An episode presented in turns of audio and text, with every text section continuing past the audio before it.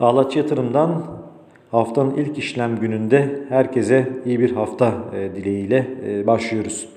Evet, e, bugün günlerden pazartesi ve bugün itibariyle piyasalara baktığımızda neler görüyoruz? Kısaca özetleyecek olursak, öncelikle geçen haftaya hızlıca bir gidelim. Orada iki tane önemli gelişmeden bahsedip bu haftaya tekrardan geri dönelim istiyorum.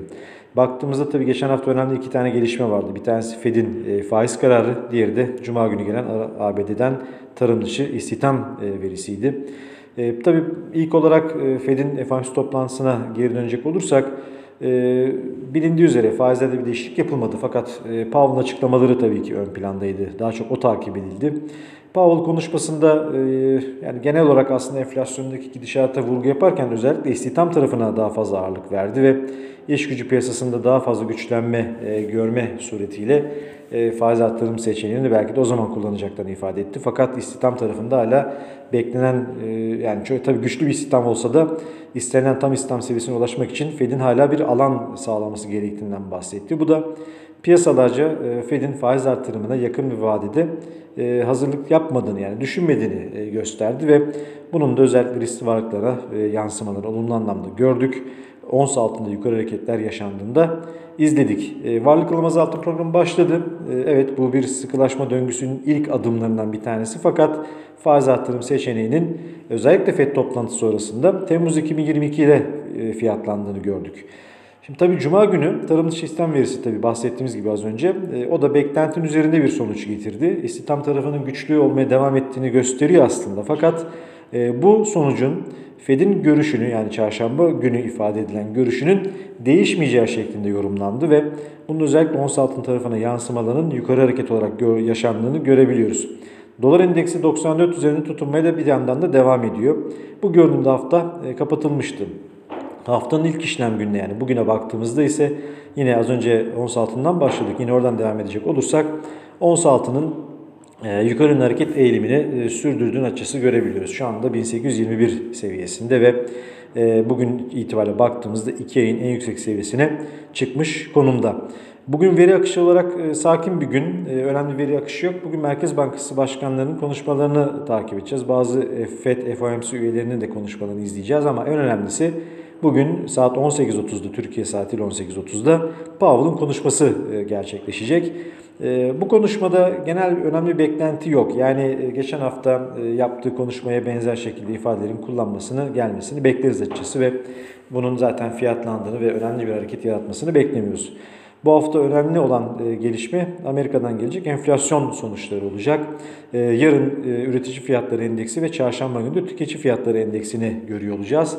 Tabi burada tüfe tarafı yani tüketici fiyatlarında yıllık bazda %5.8 gibi beklenti var. Daha önce %5.4'tü beklenti.